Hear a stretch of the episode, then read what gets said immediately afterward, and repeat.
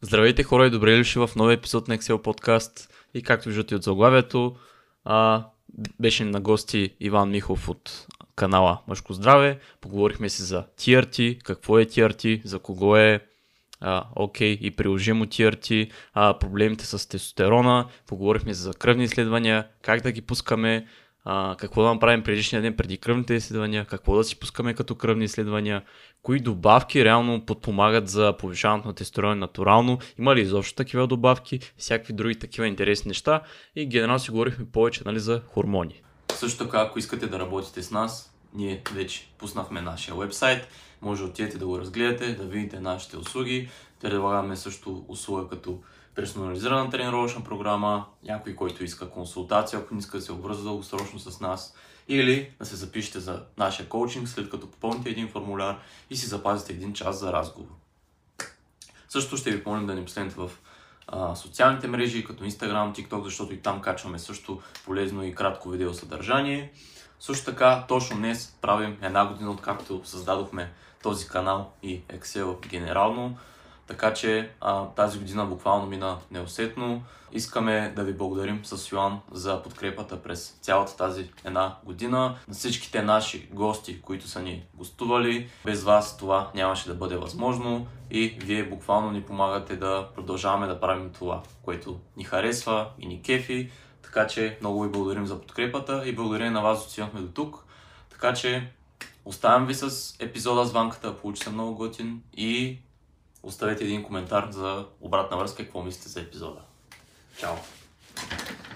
Здравейте хора и добре дошли в поредния епизод на Excel Podcast, като сме приготвили един много готин гост, а именно Иван Михов, като след малко ще му дам възможност той да се, той да се представи, като по-скоро искам малко да ви кажа за какво ще говорим, а именно ще говорим за нещо, в което смятам, че Иван е именно доста добър специалист, е именно мъжко здраве а, и той ще ви сподели доста, доста интересни неща във връзка с повечето въпроси, които сме ви приготвили. Благодаря за представенето. Името ми е Иван Михов, на 33 години съм. А, накратко родом от Бургас, живея в София в момента. Като по професия съм IT специалист, като в миналото съм се занимавал и с други неща. И бих казал, че това, което ме вкара в, а, така да се каже, здравословните тематики бяха две неща. Личния опит и личните здравословни проблеми и също стремежа, който имах да си ги реша. А, това е нали... супер. А, между другото, так можахме да те попитам във връзка с това, да разкажеш малко повече за тебе, за точно тези проблеми, които си имал и защо си достигнал до там да, да стигнеш до там да почнеш да търсиш подобен тип информация. Да, разбира се. А, аз мисля, че проблемите са ми започнали още доста така малко след като съм се родил, тъй като тогава съм развил някакви здравословни състояния, свързани с хранителни алергии. Бил съм ограничен от някои видове основни храни, а тогава нали, тези години зората на демокрацията бяха и бедни години. И още от малък съм бил с доста наднормено тегло и омазнен черен дроб. И наднорменото тегло е нещо, с което аз съм се борил цял живот, така да се каже. По-голямата част от живота си съм бил с наднормено тегло. Но в ученическите ми години като гимназист, нали, долу-горе се поуправиха нещата. Бях успял да сваля килограми. И после тръгнах да се занимавам с нещо, което беше свързано с пътуване по целия свят. Започнах да работя по корабите като офицер и там просто стреса на пътуването, тази постоянна смяна на обстановка, на часови зони, буквално летиш от единия край на света до другия, след това обратно, нали, минаваш през океана, всеки ден въртиш час и включително и работа на нощни смени, това нещо просто за две години ме смаза. Аз бях усетил а, как съм направо смазан и реших, нали, че не мога да продължавам да се занимавам с това и нали, ще си потърся друго занимание. И идеята е, че когато спрях да пътувам, тогава имаше един период, в който честно казвам бях наистина депресиран. Просто не знаех какво ми е. Да, даже искаха да ми изпишат антидепресанти, което аз за щастие категорично отказах. Въпреки, че тогава нямах никаква идея от а, тези здравословни неща, нямах никаква идея какво са хормони, нямах никаква идея тогава за какво служи тестостерон. Поне нещо в мозъка ми е знаело, че антидепресантите не трябва да ги пипам и съм много благодарен, нали, че съм го направил този избор. И така да се каже, след като спрях да пътувам, нещата се поуправиха. Поуправиха се, започнах да живея по-нормално, докато не дойде 2017 година, бих казал към края на 2017, не може би още средата, и започнах да изпитвам доста странни симптоми, като липса на енергия, загуба на мотивация, либидото ми беше спаднало. Също така постоянно имах едно усещане за някаква потиснатост и депресивност, без да има някакви причини за това. Всичко в живота ми беше наред, изкарвах добри пари, нямах някакъв особен стрес. Просто нали, нямаше за какво да се хвана като някакъв външен фактор. Гледах някакви хора, на които живота им е много по-труден от моя, които се разцепват от работа, супер стресирани са, работят примерно по 16 часа на ден. И тези хора обаче изглеждаше да се чувстват по-добре от мен и мен това още повече ми потискаше така. И най-много обичах, нали, някой като ми каже, ми просто намали стреса и тогава ме избиваше на агресия. Защото той стреса ми идваше отвътре. Нали, сега това, което трябва да кажа е, че тогава също живеех доста нездравословно, ядях какво ли не, бях с доста наднормено тегло, нали? И може би това изигра някаква роля, която да катализира нещата. Мисля, че беше комплекс от фактори, не е било само едно нещо. Та, тогава започнах да се интересувам и да търся какво се случва. А, би казал това, че са типично а, симптоми за нисък тестостерон и предполагам заради това си почнал и да търсиш най-вероятно. Да, а, тръгнах доста отдалече, защото нямах никаква идея нали, какво може да ми има. Разни приятели ми казаха си изследвам хормоните, казаха ми, че има едно нещо тестостерон, че това е важно. Тогава в YouTube нямаше информация, между другото, много по тази тема. Беше доста трудно да се намери каквото и да е. И тръгнах да си правя някакви изследвания. Нямах никаква идея какво изследвам, честно казано. Просто някакви изследвания. Гледах, че са в норми и викам, а, добре, няма проблеми. Ходих по лекари. Те ми казваха, че всичко ми е в норми, че съм здрав, че няма проблеми. Всичко ми е в главата, нали? Доста хора са го чували това. Обаче просто на моя мозък, нали, който нямаше все още никаква идея от а, хормони тогава и медицина, му направи впечатление, че този маркер тестостерона е близо до долните граници. И аз бях проучил, нали, че е хубаво при мъжа тестостерона да бъде възможно най-висок натурално. И си казах, добре, това не е окей. В Google, нали, симптоми за нисък тестостерон. А, всичко съвпада, супер. И тогава започна едно ровене, едно четене по форуми, нали, YouTube канали, започнах да достигам до ресурси. Естествено на английски, защото тук на български като цяло няма нищо. Нали, все още бих казал, аз затова и реших да го направя този канал.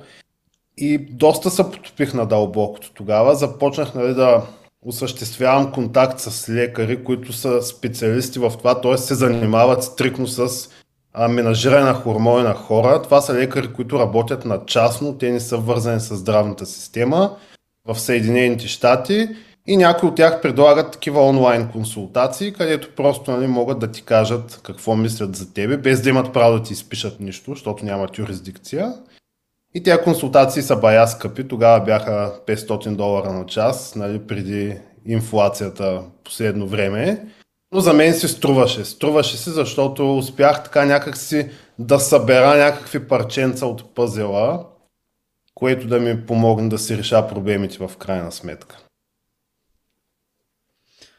А, между другото, а, сам искам да добавя, че всъщност историята е доста интересна и мисля, че основният проблем е в това, че живеем във време, което в момента, в който ти си мъж и то си млад мъж, т.е. в така наречените в разцвета на силите си, все едно ти нямаш право да имаш някакъв здравословен проблем. И повечето хора в момента ти, като кажеш, нали, аз усещам а, на ниски нива на енергия, постоянно се чувствам все едно нали, депресиран, не, не съм мотивиран да, да движа някакви различни неща и те ти казват, нищо няма, стигни се.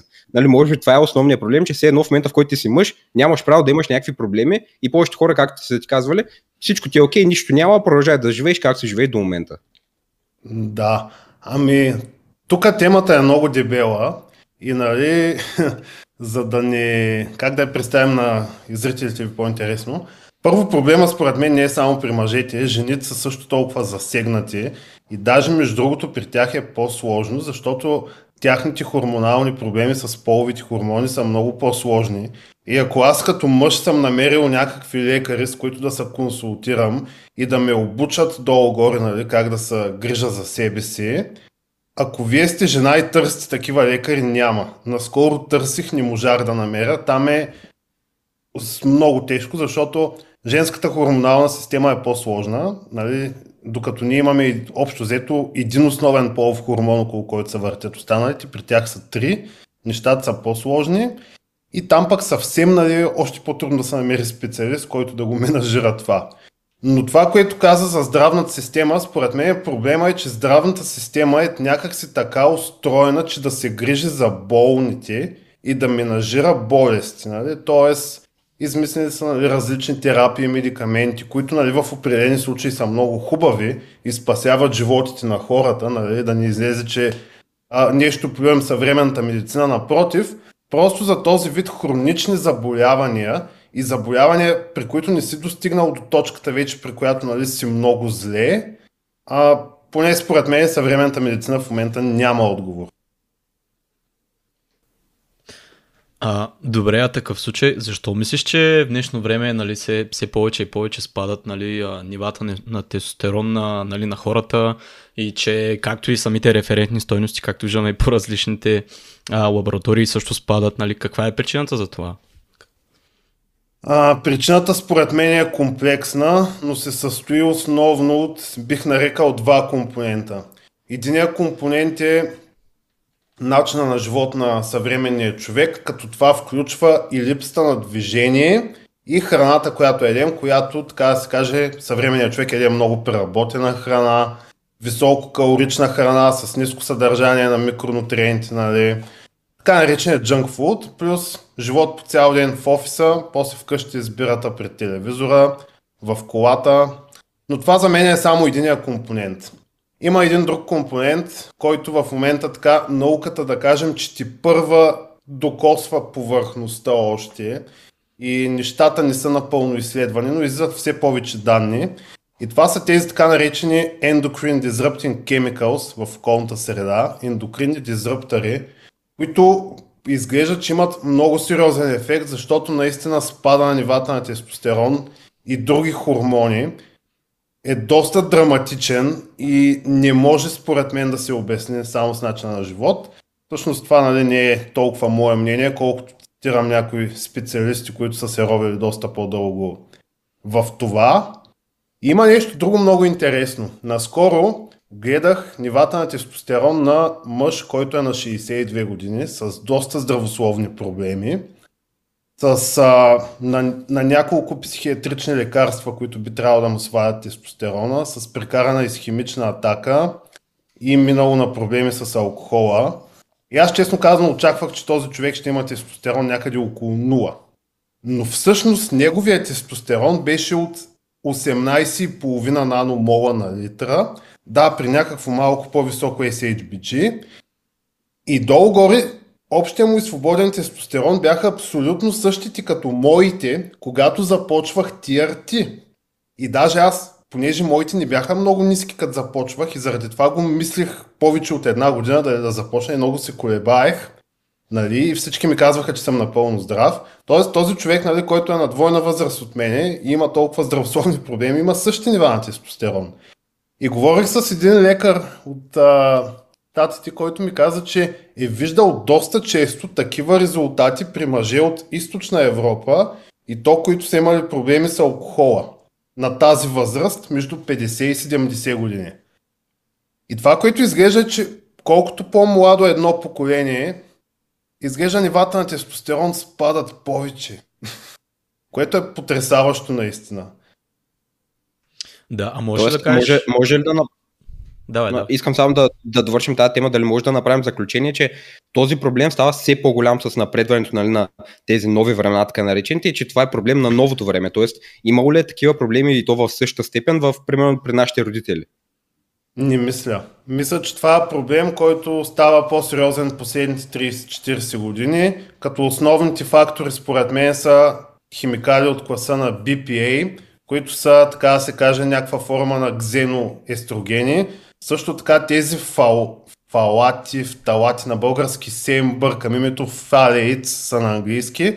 Това са химикали, които са буквално навсякъде около нас. Те са в дрехите, те са в много материи, които са еластични, те са дори в някои козметични продукти и за тези химикали вече има данни как свалят нивата на тестостерон и примерно ако майката, докато е бремена на детето, е изложена на по-голямо количество от тях, има проучвания, които показват, че да кажем има по-голям шанс детето да се роди с по-недоразвити полови органи.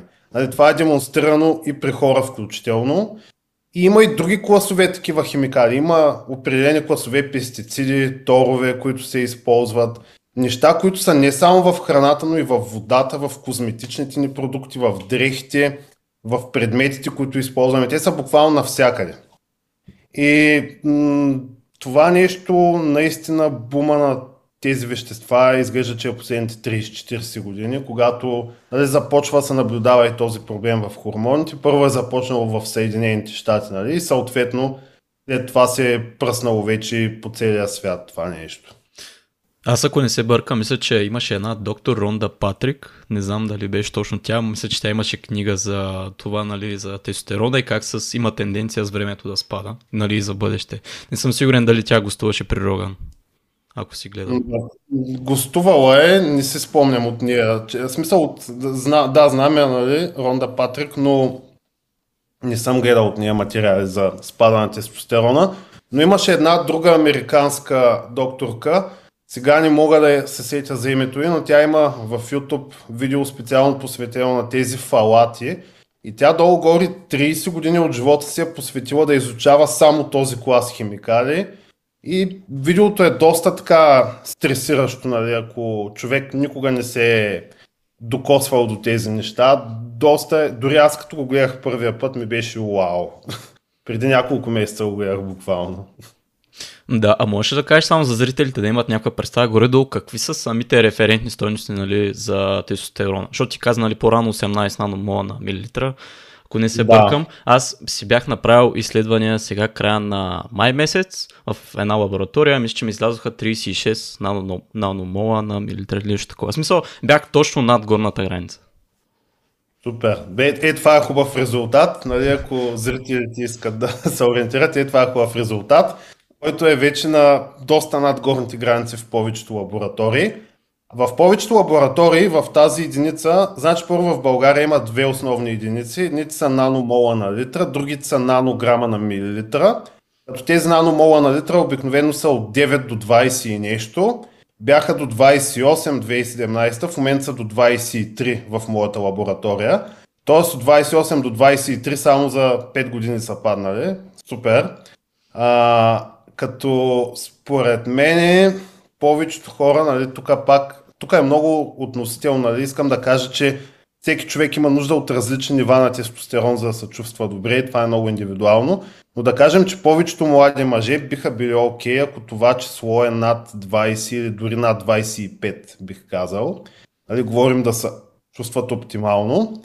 А другите мерни единици, границите са от 2 и нещо до 8 и нещо. Като нали, там бих казал, че оптималните стоености, може би за млади хора, започват над 6. И само за референция, преди 3 години в Штатите бяха до 12, т.е. това, което сега е 8, беше 12, преди 3 или 4 години. Като имам данни, по-точно ми бяха показали изследвания от преди 30 години, където това число достигаше до 15. Тоест преди 30 години е имало 15, може да е било в някаква там лаборатория единична, а сега имаме 8. А, така че референтните граници, нали, това, което бих казал за зрителите ви, е да не се водят по тях, нали, че ако това, че сте в граници не означава, нали, че нещата са окей. Okay. Както и разбира се, дори тестостерона нали, да не изглежда много добре, може пък да има някакъв друг проблем, който го предизвиква. Нещата, за съжаление, въобще не са прости. Да, те нещата са доста свързани. Ти мисля, че си говорил и за SHBG, колко е важно и нали, всичките останали хормони, които трябва да си пускаме допълнително, за да видим дали има, а, нали, може да има някакъв друг проблем, не е задължително да е нали, само тестостерона. И в този ред на мисли, какво е хубаво също да си пускаме като когато си правим кръвни изследвания. Не говоря като хормони, нали? Ясно е, че типичните кръвни изследвания и пълна кръвна картина е важно да си ги пускаме. Да. А благодаря за въпроса. Значи, освен тестостерон, с него да, винаги е хубаво SHBG, чрез който да изчислим нашия свободен тестостерон. И третия компонент на свободен тестостерон е албумин. Това е друг протеин, подобен на SHBG. Като може да се изследва и свободен тестостерон. Въпросът е, че тук в България нали, лабораториите, всички, които работят това изследване, включително и които го изпращат в Германия, дават доста неточни резултати, тъй като се използва един метод, който не е много окей. Okay. И затова нали, аз съветвам хората да си го изчислят, а изследването на свободния тестостерон е по-скъпо. Освен нещата свързани с тестостерона е хубаво да се изследват и сигналните хормони от хипофизата, LH и FSH, които го предизвикват. И там има един друг хормон, много важен, пролактин, който е хубаво също да се изследва. Тъй като пък много често заради проблеми с пролактина и хипофизата хората имат ниски нива на тестостерон в днешно време. Аз също имах завишен пролактин. Освен това е хубаво да се мини при щитовидната жлеза, където за съжаление стандартно се пуска само един TSH, а това е супер недостатъчно. С него е хубаво най-малкото и Free T4 и Free T3 да се изследват. Също и антителата за автоимунно заболяване, нали, ако индивида има подозрение. Оттам нататък през липидите, т.е. холестерол, триглицериди, инсулин, кръвна захар. А, също така, ако човека примерно има ниска умора, DHA, това е такъв хормон от надбъбричните жлези, нали?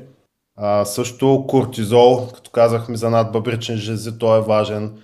Освен това, например, витамини като B12, D3, желязо.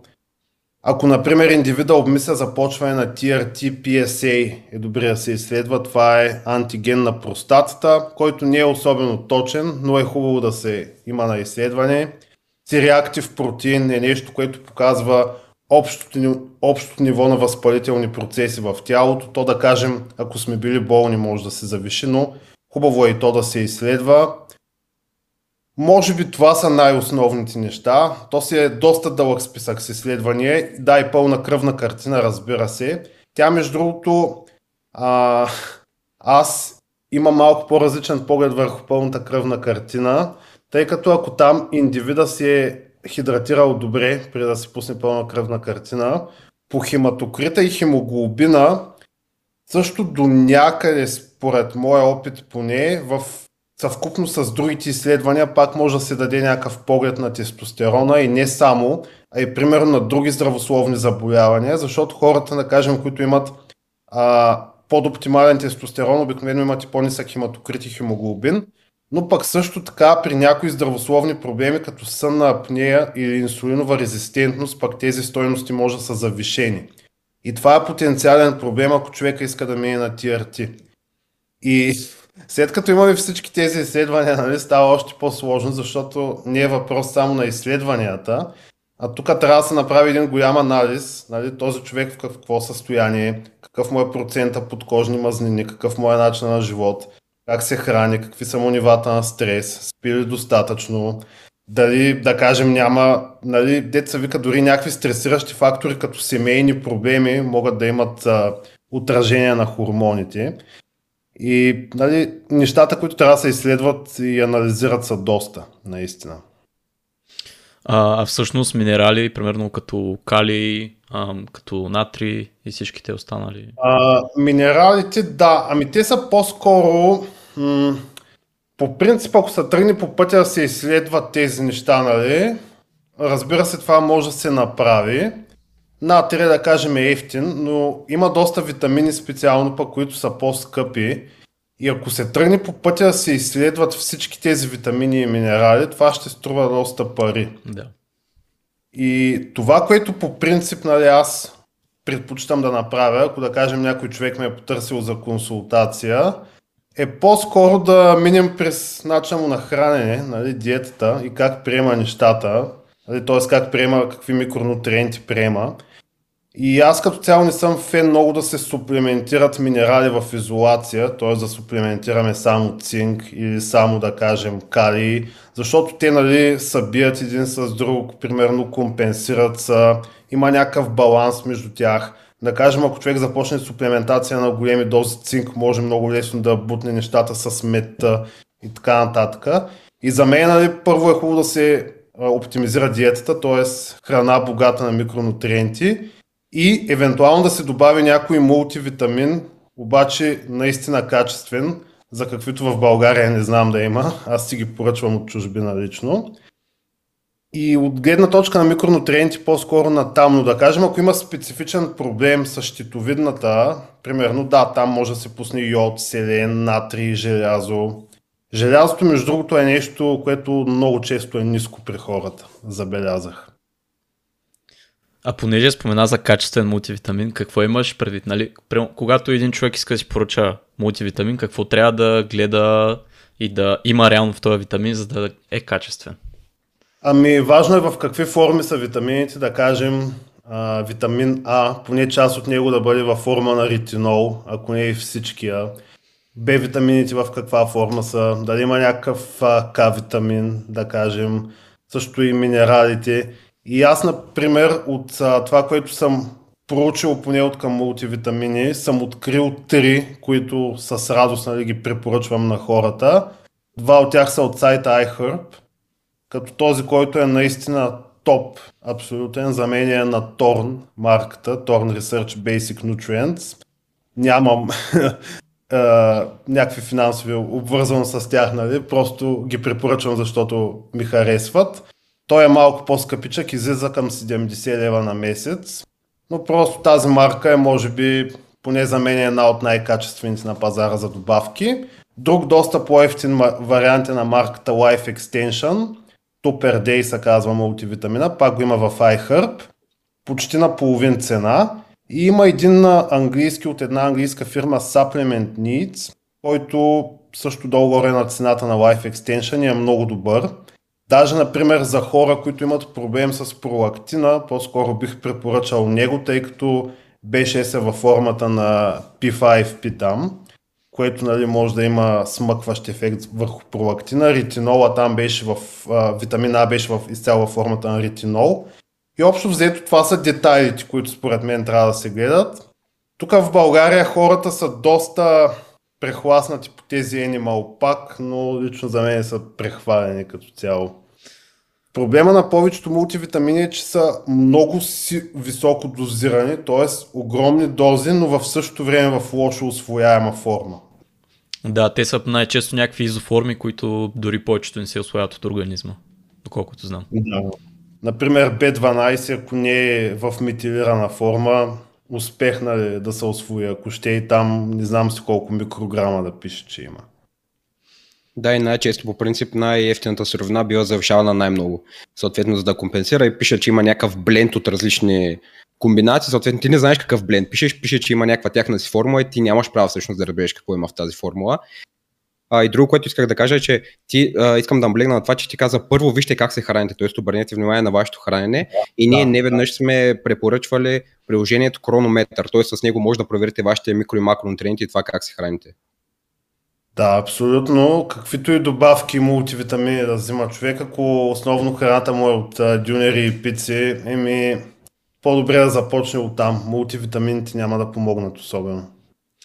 Да, понеже споменахме за изследвания, аз мисля, че има няколко правила, нали, които човек трябва да спази, нали, дали ще е на същия ден или на деня преди това нали, а, за да си направи обективни изследвания. Нали, примерно да почива един или два дена поне преди изследванията, а, да отиде на гладно, това е задължително, да е хидратиран. А, мисля, че ти си споменавал, когато отидеш а, в лабораторията, да седнеш за 10-15 минути, за да можеш да ти се успокои, нали, да, да, не, да не ти повлияе на нивата на кортизол и мисля, че и на прогестерон, ако не се лъжа, нали, поправи ме.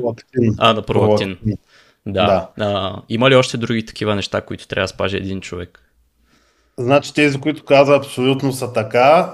Много добре си запомнил, Евала. А, да, това за 15 минути за пролактина е доста препоръчително. А, нещо, което също препоръчваме е да се пие много вода сутринта преди изследването, ако може човека да вкара литър вода и примерно предния ден да се е хидратирал. Повечето хора, според мен, пият прекалено малко вода, съм забелязал. И да кажем, ако се случи това нещо, ако човека отиде дехидратиран и хематокрита и хемоглобина му излязат високи, и той да кажем иска да започва терапия с тестостерон, и това може да изглежда рисково. и може проблема да е бил само защото е бил дехидратиран. Също така може пък някой, който му гледа изследванията, да си направи грешна представа, че а, този човек може да има, да кажем, сънна апнея, да кажем, ако химатокрита е много висок, да го прати да си прави изследване за сънна апнея, да се окаже, че той просто е дехидратиран. И това, което се случва много често при хора на тестостеронова терапия, а, нека да спомена, че един от страничните ефекти, нали, който се води на терапията с тестостерон, са прекалено високи нива на а, хематокрит и хемоглобин. И хората биват карани да даряват кръв, за да се менажира този проблем. Но всъщност това е само за маскирането на проблема, а не отстранява първопричината.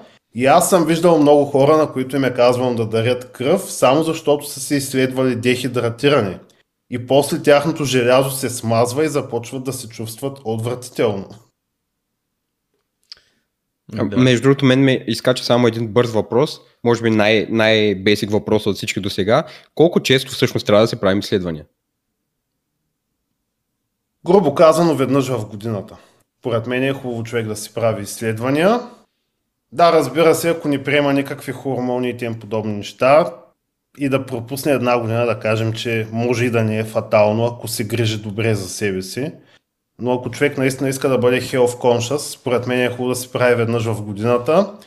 И също така той ще има история. Това, което аз съветвам хората е да си пазят изследванията в една онлайн екселска таблица. И е много важно да имаме история, защото да кажем, ти нали, примерно се чувстваш перфектно, в момента имаш висок тестостерон Хубаво е това да го имаш документирано, ако след 10 години започнеш да имаш проблеми и да кажем тестостеронът ти е наполовина и ще погледнеш и ще кажеш, а, тестостерона ми е бил 36, общия, свободния или си колко, тогава се чувствах супер, сега съм наполовина, еми 2 и 2 е равна 4 в случая. Да, може да не е толкова просто, нали? Да, със сигурност. А понеже ти вече спомена тестостеронна терапия и това е основната тема на твоя канал. Можеш ли да кажеш какво всъщност е тестостеронна терапия, че това не е реално някакъв цикъл и че това не е за абсолютно приложимо нали, за всеки човек и неговата ситуация? Абсолютно, да. А, тестостеронова терапия, това е заместване на нашия тестостерон. Нали, за съжаление трябва да го заместим, т.е. да се спрем собственото производство. До сега не е намерен по-добър начин да се оптимизират нивата на тестостерон медикаментозно. Има други варианти, но за съжаление не работят добре. И това е ситуацията, в която нали, за да направим омлет трябва да щупим яйцата. Но тази терапия наистина е за хора, които се нуждаят от нея. И тук отговора на въпроса е кога се нуждаем от тази терапия. Няма еднозначен отговор. Това е плод на пак поне 30, 40, 60 минути анализ и разговор нали, с съответния специалист, който нали, ви следи състоянието. А, просто хора, които имат нужда от повече тестостерон, изпитват тези симптоми, нали? Изолирали са, че причината е там, да кажем, нали, след изследване на другите фактори и не могат да се завишат натурално този тестостерон, те имат нужда от такава терапия.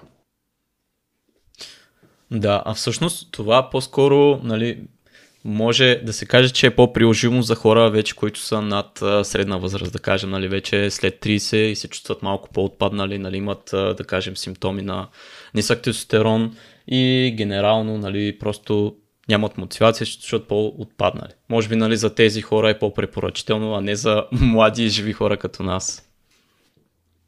Ами, дори за хората, които са над 30 се чувстват отпаднали, аз бих препоръчал да не си правят изводи само на база нали, на симптомите, а да минат нали, през дългия процес да изследват каква е ситуацията, защото може да се окаже, че не е тестостерона. Но за съжаление все повече и повече пък и млади хора имат нужда от такава терапия и виждам, че тази възраст пада. За жизнени млади хора със сигурност не но има млади момчета, които имат много ниски нива. Виждал съм такива, правят, опитват се да правят натурално всичко перфектно, правят нещата по учебник. Виждал съм дори хора, които едва ли не стигат до обсесия от гледна точка на това, че примерно се инсталират супер скъпи системи за филтриране на, на водата, да кажем, колата им, нали, тапицерията е сменена там с някаква, нали, без химикали, носят само определени дрехи, нали, вече до, до ниво на изперкване. ги правят нещата. Не говорим тук за хранене, тренировки нали, и така нататък. Това е ясно. И отново нивата им на тестостерон не се завишават. Просто не могат да произвеждат достатъчно. И тези хора трябва да преминат на TRT, ако искат нали, да водят оптимален и качествен начин на живота. Нали, пак казвам, ако наистина тестостерона им е проблема, а не нещо друго. Да, със сигурност. А, понеже аз съм чувал антиейджинг терапия и има ли някаква разлика между TRT и антиейджинг? И доколкото знам, мисля, че антиейджинг се има предвид, нали, вече там има и гроут хормон, нали, хормон на растежа. А, да, да, да. Доколко е окей okay, това нещо и какво ти е мнението на тебе? Да, аз даже направих клип за антиейджинг терапията в канала ми. Ами, отново, а, това антиейджинг е маркетингов термин. В смисъл това е изцяло маркетингов трик. Да, наистина растежният хормон има някакво подмладяващо действие, най-вече върху кожата. Затова между другото и дамите много го харесват. За тях това е светия грал просто. Подмладява кожата, но този хормон е много по-опасен от тестостерона и трябва да се внимава много повече с него според мен. Първо там ако се предозира, много по-бързо може да стане бела и по-лесно. А, този хормон първо в свръхфизиологични дози може да доведе до развиване на инсулинова резистентност и диабет, тъй като той се закача за същия рецептор. Всъщност растежният хормон води до секретиране на IGF-1, който се закача за същия рецептор както инсулина.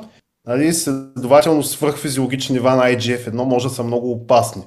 Първо нали, по направлението развитие на диабет, Второ, ако човека има започнали някакви туморни злокачествени образования да се развиват, този хормон ще ги стимулира.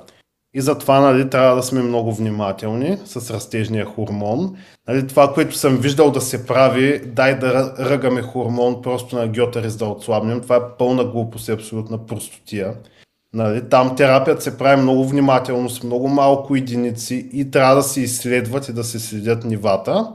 И по-безопасният начин за такава терапия с пептиди, тези така наречени а, secreta GOX, които стимулират натуралното производство на растежен хормон, като най-разпространените нали, и най-безопасни са и паморелин и CJC 1295. Те нали, в комбинация доста добре вървят. За съжаление, там нещата са скъпи, но той растежният хормон е скъп, между другото. Той също е доста скъп като цяло. А, това отново за мен е тази терапия за хора, които имат дефицит на IGF-1, т.е. имат доказано ниски нива на IGF-1 и симптоми асоциирани с това. Като ако човека не си е оптимизирал тестостерона, е хубаво първо да си оптимизира тестостерона, тъй като самият тестостерон може да повиши нивата на този хормон на IGF-1. А как може да оптимизираме тестостерона си? Натурално. В смисъл Натурално. без някакви добавки и т.н. Какво трябва да прави един млад човек, за да оптимизира най-вече нали, своите нива на тестостерон, без да прибягва до а, зола? Да. А, чудесен въпрос. Ами, по принцип, да го кажа първо с едно изречение.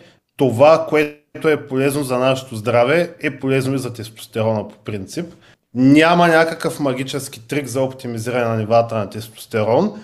Това чисто еволюционно, между другото, тестостерона е хормон, който така да се каже, природата ни е създала този хормон да бъде в своя пик, ако всичко с нашето тяло е окей okay, и е наред. Нали? Защото това е хормон, чрез който ние се размножаваме. Нали? Той ни кара да размножаваме, да търсим нали, партньор. И, например, първата причина защо тестостерона може да е нисък от стрес. Човека нали, не е еволюирал да има висок тестостерон, ако е постоянно стресиран. Нали, защото в миналото, ако си стресиран, това значи, че не е време за размножаване. И хроничният стрес е едно от главните неща, които свалят нивата на тестостерон. Като хроничният стрес може да бъде предизвикан от някакъв здравословен проблем. Нали, също така. Най-доброто според мен, което могат да направят младите хора е да се грижат да едат качествена храна. Бих казал не само непреработени цели храни, нали, което а, мисля, че и във вашия канал сте го казвали доста пъти, но аз лично доста обръщам внимание и на микронутриентното съдържание на храните, не само за макрости. И като цяло съм фен на храна, коя, на диета, която се базира около животинските продукти, но не само, т.е. не карнивор, а по-скоро нещо като вертикалната диета, което нали, като база е основно около червеното месо и животинските мазнини, нали, вече съответно въглехидрати, плодове, зеленчуци и така нататък, нали, тези неща според вкуса на индивида. По-важно е според мен какво да не ядем, нали, почти всичко, което е пакетирано и готово, като разбира се, нали, ако от време на време хапва човек по нещо, едва ли ще се случи нали, нещо, кой знае какво. Тук говорим за 70-80% поне нали, от храната. Оттам нататък, като минем от храната сън, редовен сън през нощта, т.е. да не джугаме игри на компютъра до 4 през нощта, нали, да не чатим, примерно. А, редовна физическа дейност и някакъв спорт и да се стреми човека да поддържа нисък процент подкожни мазнини, тъй като нали, затластяването е един от основните фактори, който води до почти всички здравословни проблеми и там се влиза в един а, такъв цикъл порочен. Нали. Затластяването води до един проблем, хормонални проблеми, хормоналните проблеми увеличават затластяването още повече и ако човек тръгне рязко надолу по това надолу, ще е много трудно да се спре. И бих казал, че това са основните неща. Храна, стрес, сън, тренировки, поддържане на добра телесна композиция. И оттам нататък вече, да, ако можем да ограничим нали, този вид химикали, за които говорихме по-рано, но честно казано в съвременния ни живот това според мен е доста трудно. Да, може да си инсталираме система за няколко хиляди лева пречиствателна, ако имаме финанси, да кажем, но все пак не можем да отидем да живеем в пещера. И мисля, че човек трябва да намери някакъв баланс между това да живее здравословно и все пак да бъде пълноценна част от съвременния свят. Със сигурност. А, също би ли казал, че продължителният период на калориен дефицит също а, би могъл да свали нивата на тестостерон. Понеже аз мисля, че съм го забелязал по себе си, а, но не мога да кажа обективно, защото не съм си правил примерно изследвания преди дефицит и изследвания в края на дефицит. Но О, със, да. със сигурност а, има някакво влияние, предполагам.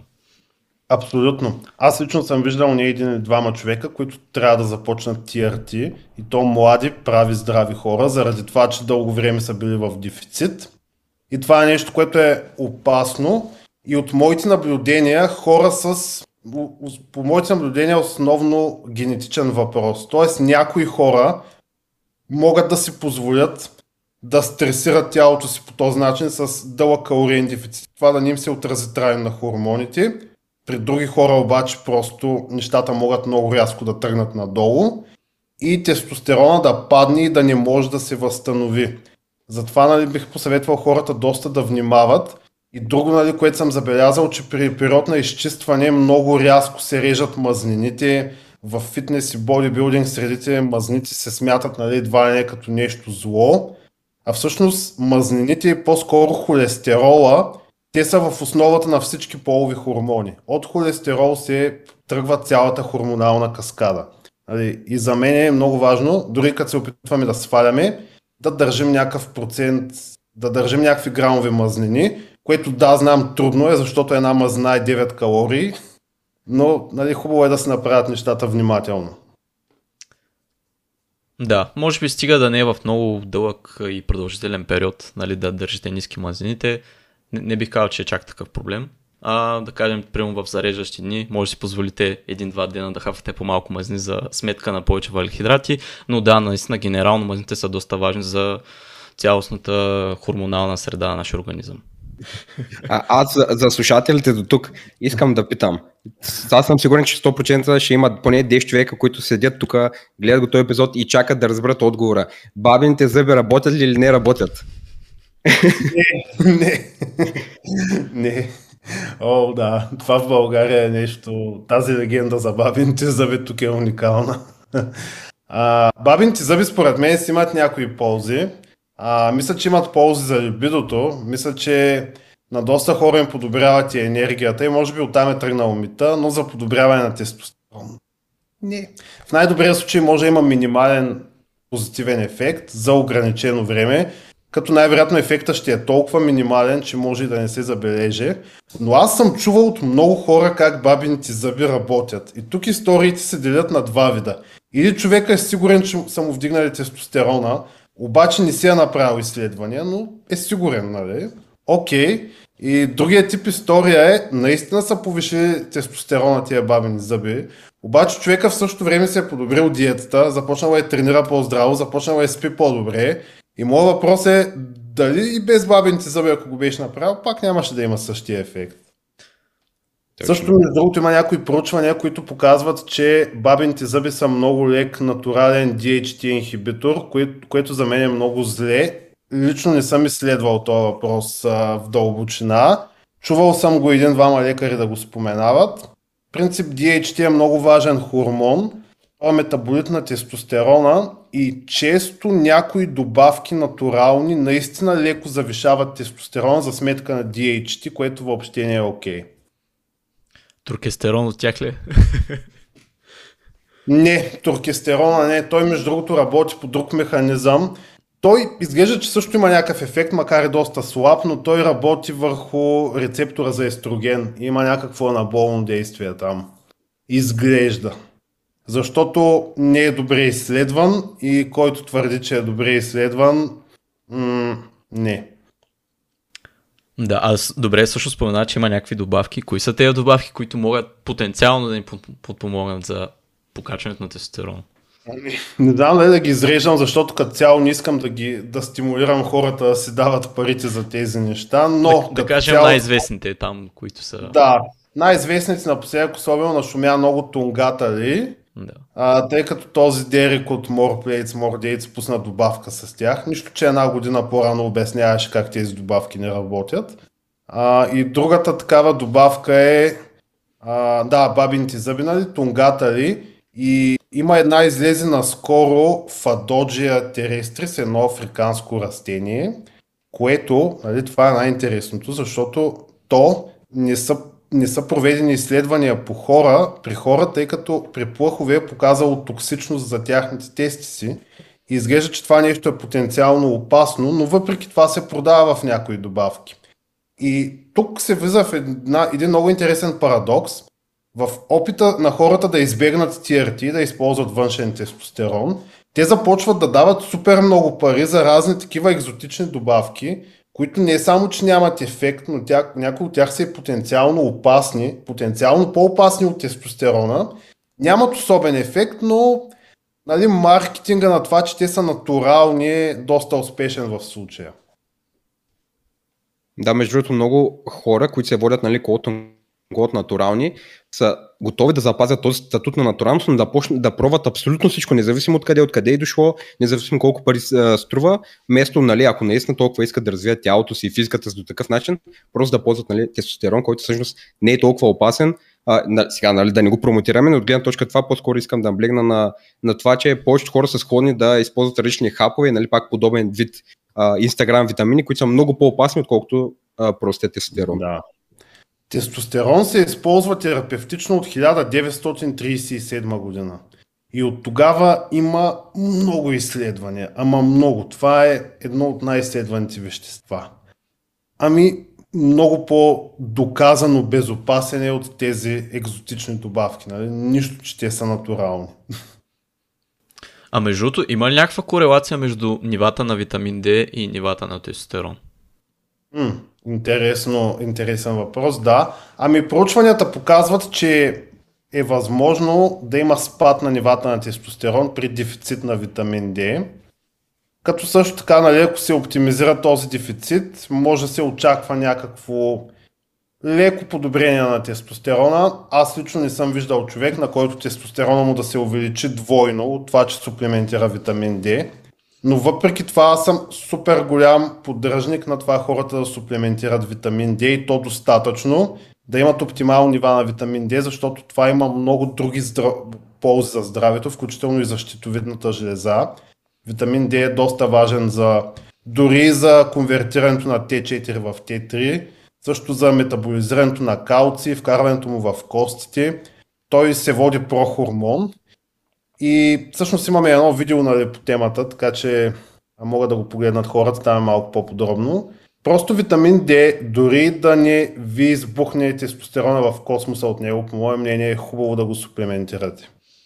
А като кажеш достатъчно горе-долу, как, колко имаш предвид а, нали, като дозировка? Защото аз примерно съм виждал масово витамин D се дозира супер, супер, а, с супер ниски нали, дозировки, нали, примерно да, да кажа, влизам в аптеката и гледам 500 единици. Ми аз трябва да си 10 хапа буквално да ударя, за да си направя някаква адекватна дозировка.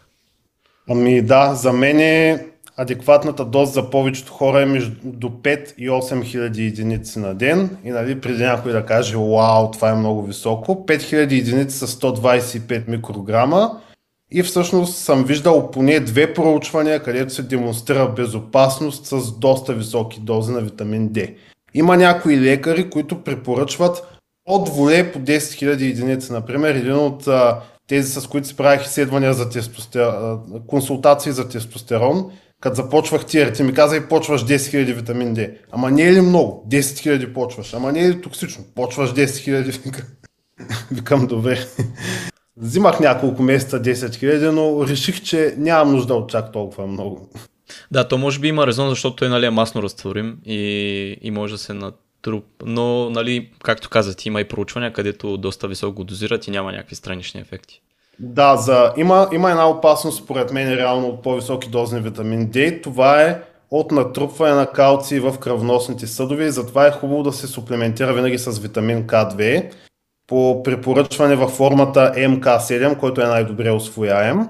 И нали, също има и K-Papers, т.е. някакви документи, нали, проучвания и анализи, които показват, че К2 спомага за отвеждането на калция в костите, нали, където искаме да отива.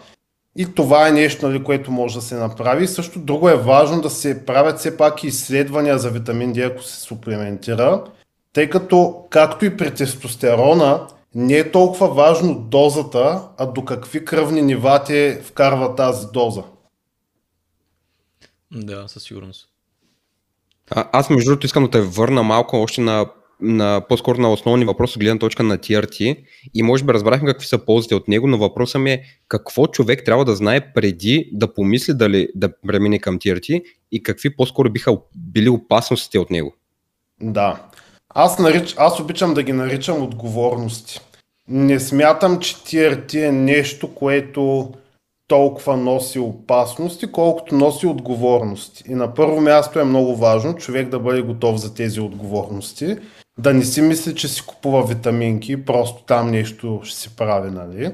На първо място това е терапия, която се започва за цял живот. Да, има вариант да се спре, разбира се, но не трябва да се започва тирати с такава идея. Нали, започваме с идеята, ако вече сме опитали каквото можем, не се е получило, имаме нужда от повече тестостерони, вече започваме така и се отдаваме, нали, че тая терапия ще правим до живота.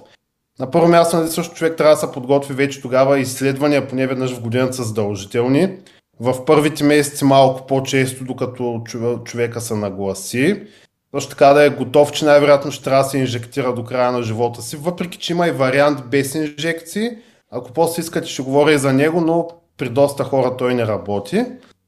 И другото е, че ако човека е млад и иска да има деца, той трябва да знае, че TRT сваля репродуктивните способности. Като не казвам, че TRT ще ви направи стерилен, много, много хора на TRT имат деца, дори на анаболни стероиди големи цикли, но сваля репродуктивните способности. И най-отговорното нещо при започване на TRT е човека да се пусне спермограма, като за начало. Също така, при наличието на определени здравословни проблеми, този човек може да очаква странични ефекти.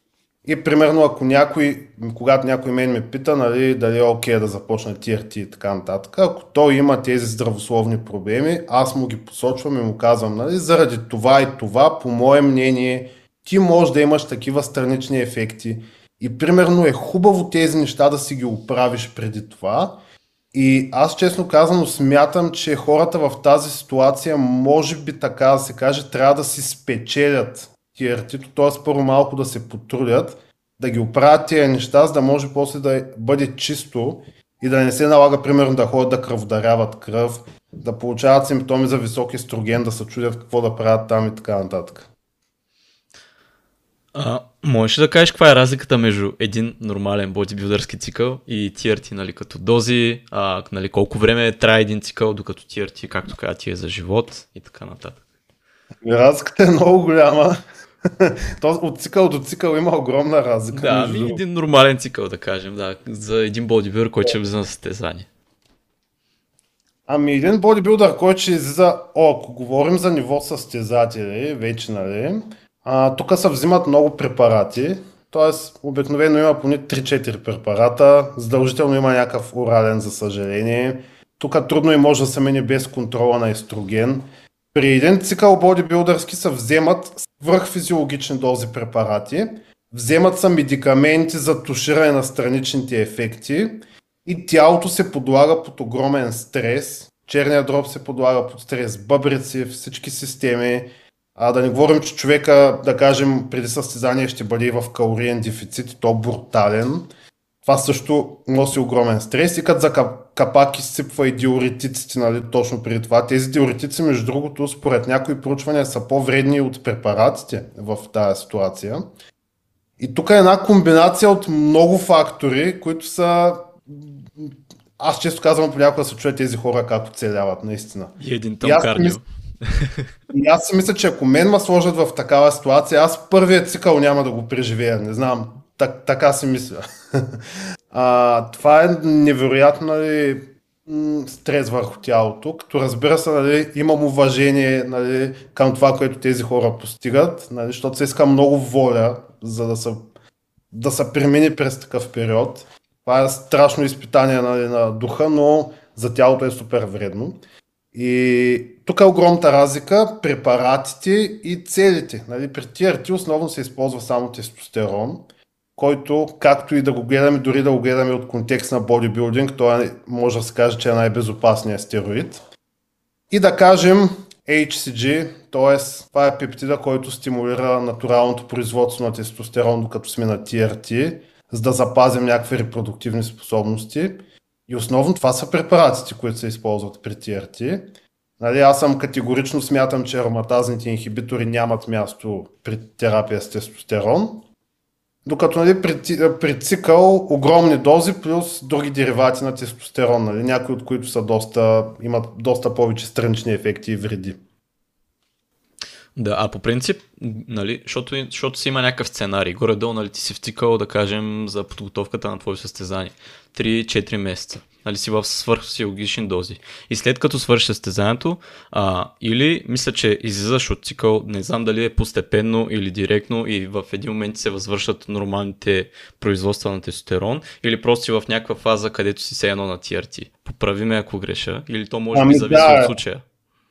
Има, им, да, има два метода. Единият е това, което каза спиране на цикъл и се прави пост-сайкъл терапия, т.е. терапия за възстановяване на нивата, която е по принцип с HCG някакъв сърм. Нали, това са медикаменти, които ти стимулират нивата на тестостерон и хората се чувстват повечето, не всички, ужасно на тези медикаменти. Това е най-тежкият период, нали, в който си възстановяваш нивата.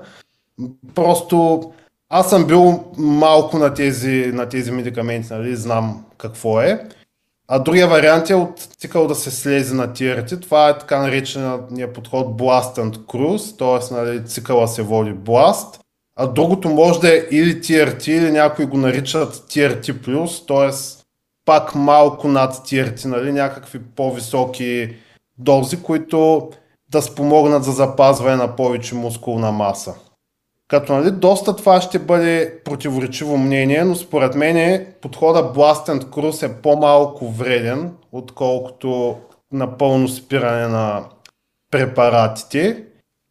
Като и в двата случая е вредно, т.е. всяка употреба на свърхфизиологични дози препарати е вредна, нали, да го кажем много категорично това, но при Blast and Cruise стресът с тялото е по-малък.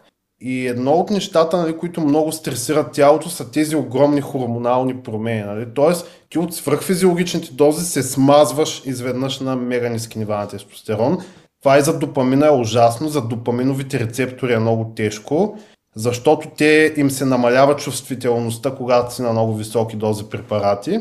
И после, нали, когато този допамин изчезне, може да си представите какво се случва. Дори хората се чувстват зле от преминаване на бласт към TRT, заради това, между другото, точно заради допаминовите рецептори.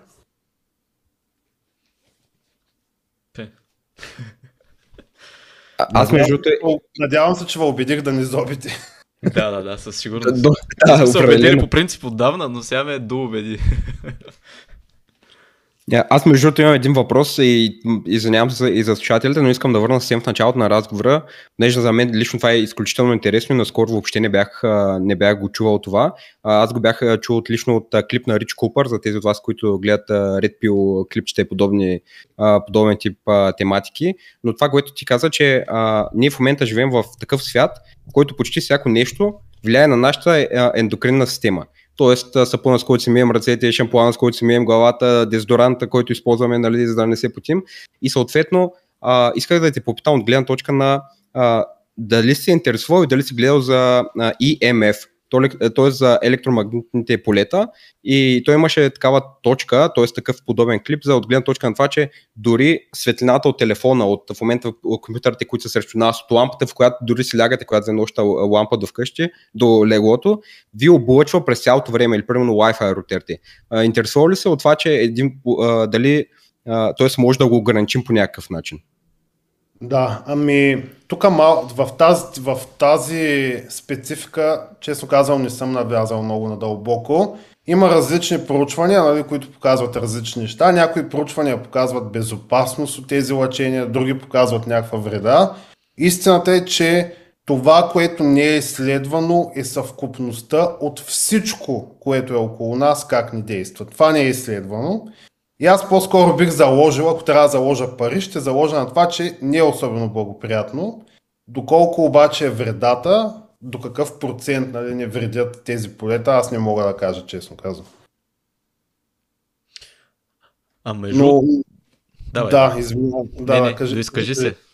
Да, исках да кажа, че всъщност нали, това е още нещо, което се добавя и към другите неща, нали, към другите химикали. И тук е големия проблем. Не, а, нещо, което нали, категорично мога да кажа, че има негативен ефект, например, е синята светлина от екраните. Аз лично и на телефона, и на лаптопите съм си сложил а, тези програмки за жълт екран, нали, които ти правят екрана жълт. И ги препоръчвам на всеки, който не прави някаква работа, да кажем, обработка на снимки или нещо такова, за което цветовете са важни. В началото е странно, но се свиква. Да, а между другото, защото аз съм виждал някакви, прямо, а, има някакви натурални знаци при хората, а, че имат генерално висок тестостерон. Не знам дали ще, не знам дали забелязвал, примерно тук имаш по-дълъг а, безименен пръст или някакви други такива неща. А, а, примерно имаш по-чувствителни андрогенни рецептори, нали, като голям трапец, големи гърди, а, по- по-широки рамене и така нататък. А, да, аз по-скоро това, което мога да забележа при хората, което наистина направо ми се набива зверски на очите е поведението им. И мисля, че по това много си личат, така да се каже, нивата на тестостерон. Въпреки, че да, има хора, които са супер уверени и нямат толкова високи нива на тестостерон, но те пак може да имат много чувствителни рецептори. Може за тях тестостерона, който имат да е достатъчно. И тук идва една друга тема, в която също е много дълбока. А, има един американски лекар, доктор Киф Никълс, и той много се рови в чувствителността на андрогенните рецептори и даже е създал една теория за четвърти вид хипогонадизъм, т.е. четвърти вид дефицит на тестостерон, така Androgen Resistance, т.е. затлачване на андрогенните рецептори, като идеята е, че всички тези химикали запушват рецепторите и пречат на тестостерона да се свърже и ти дори да имаш някакви нормални нива на тестостерон, те не могат да се свършат работата. И неговата теория също гласи, че най-добрият начин за преодоляване на това е с повече тестостерон. До сега, нали, че не е... Но определено има хора, които имат по-чувствителни рецептори. Аз съм виждал хора с не много високи нива на тестостерон, които се чувстват супер и нямат никакви оплаквания. Така че мисля, че и това е важно да го кажем за хората. А има ли някаква връзка с окосмавянето, с а, това за косопада, нали, че имаш а, някаква корелация с тестостерона? Косопада е основно генетичен. Аз лично започнах да си губя косата преди да мина на TRT. Честно казвам, не вярвам някога да съм имал супер високи нива на тестостерон, но е възможно.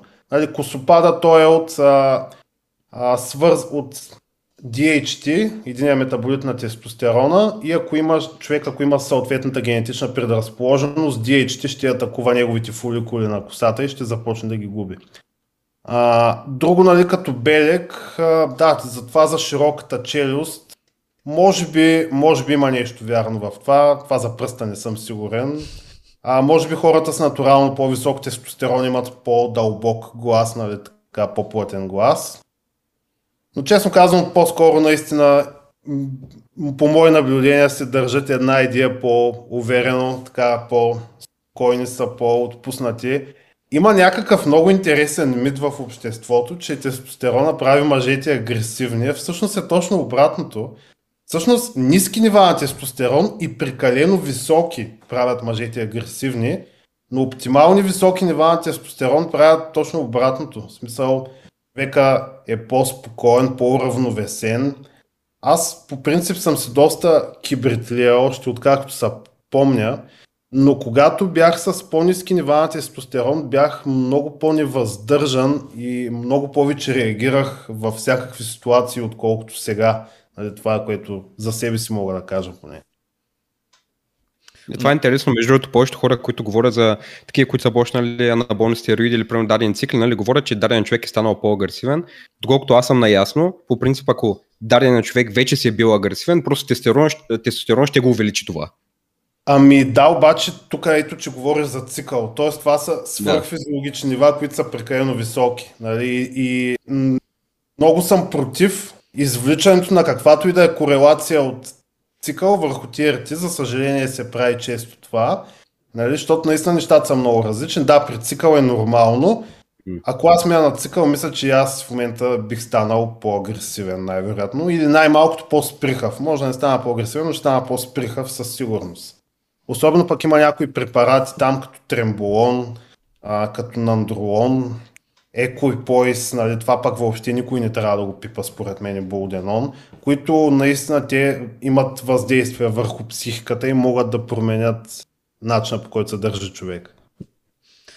Горе-долу, какви са разликите в а, дозите? А, смисъл при един цикъл и, и при TRT? Добре, ами при TRT 80% от хората, да кажем, трябва да приемат между 100 и 200 мг тестостерон седмично нали, което е доста широк спектър, но да, всеки е различен. Няма универсална доза. Докато при цикъл, най-лекия аматьорски цикъл, да кажем, което доскоро това дори не се смяташе за цикъл, може да се започне от 250 мг на седмица, като преди стандартния basic цикъл се смяташе за 500 мг и оттам нататък, нали, хората, да кажем, си добавят и още 2-3 препарата да кажем още един инжекционен 200-300 мг, още някой орален и в някои среди това се смята за лек цикъл. А вече професионалистите, тези най-големите, те взимат някакви грамове направо. Там положението е страшно. А то напоследък май имаше някаква тенденция много да се занижават дължите и пак реално си имат хората резултати. Нали говорят те, които са на цикъл. Не знам дали беше си забелязал това. Да, ами напоследък се появи една тенденция на малко повече здравно осъзнаване сред бодибилдерите и нали, да се опитват да си намалят дозите, т.е. да извлекат максимума от препаратите, за което аз съм изключително за, защото проблема е, че много хора като минат на цикъл, те разчитат на препарата да им свърши цялата работа. Тоест те не обръщат внимание на храната, не обръщат внимание на тренировките, очакват да продължат да тренират по същия начин и да получат резултат от препаратите, което е абсолютна глупост. Да, резултат ще има, но ще е минимален. И това, което става е, че човека, примерно, ти е разбил ендокринната система, за да качи 5 кг и като спре цикъла сваля 2 от тях, да кажем, което е тъпо. И нали, това, което бих много искал да ясно да кажа за хора, които са решили да зобат, нали, които са го решили съзнателно, нали, поради една или друга причина, че това, което позволяват стероидите е да тренираме повече. Тоест, стероидите ще им дадат капацитет те да тренират повече и да се възстановят. Но стероидите сами по себе си няма да докарат резултатите, нали, които хората очакват. А каква мислиш, че е причината за, за смъртните случаи при по-елитните бодибилдъри?